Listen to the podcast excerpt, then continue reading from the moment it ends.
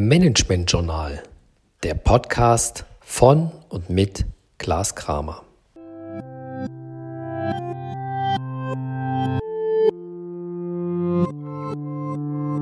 Herzlich willkommen in Folge 16. Nachhaltigkeitsmanagement zwischen Lobbyarbeit und Greenwashing. Heute möchte ich Nachhaltigkeitsmanagement als Ganzes einmal absichtlich sehr kritisch beleuchten. Betrachten wir heute Nachhaltigkeitsmanagement aus der Perspektive fiktiver Aktivisten, die sagen würden, dass unser gesamtes Wirtschaftssystem mit echter Nachhaltigkeit inkompatibel ist und zur Erreichung der Klimaziele ungeeignet. Eine Ansicht, die im Übrigen von allen ernstzunehmenden Klimawissenschaftlern geteilt wird. So bliebe also nur ein Unternehmen zu führen, das ab sofort klimaneutral wäre also mit null CO2-Emissionen.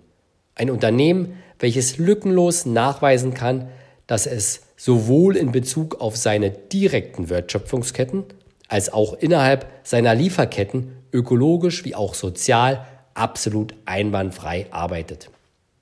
Es gibt durchaus solche Unternehmen, deren Anteil am globalen Wirtschaftsvolumen wird jedoch derzeit auf weniger als 0,001 Promille geschätzt.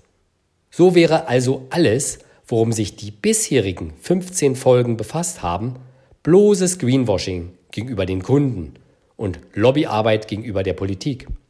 Unser Unternehmen stellt sich entweder nachhaltiger dar, als es ist, oder es lebt von der Arbeit am Mythos eines grünen, nachhaltigen Wirtschaftswachstums.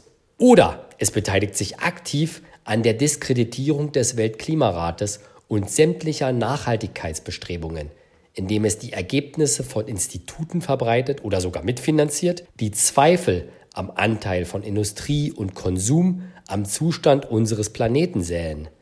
In Folge 6 habe ich einige dieser eigentlicher Pseudo-Institute namentlich genannt. Wie kommen Sie als Nachhaltigkeitsmanagerin aus dieser Nummer heraus? Indem Sie sich erstens dessen bewusst werden.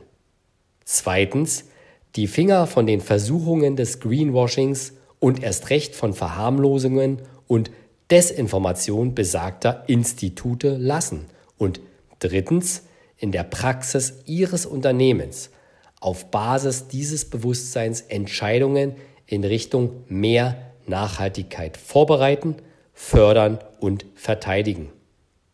Auf Wiederhören in Folge 17. Dann stelle ich Ihnen nachhaltigkeitskonforme Wirtschaftskonzepte vor.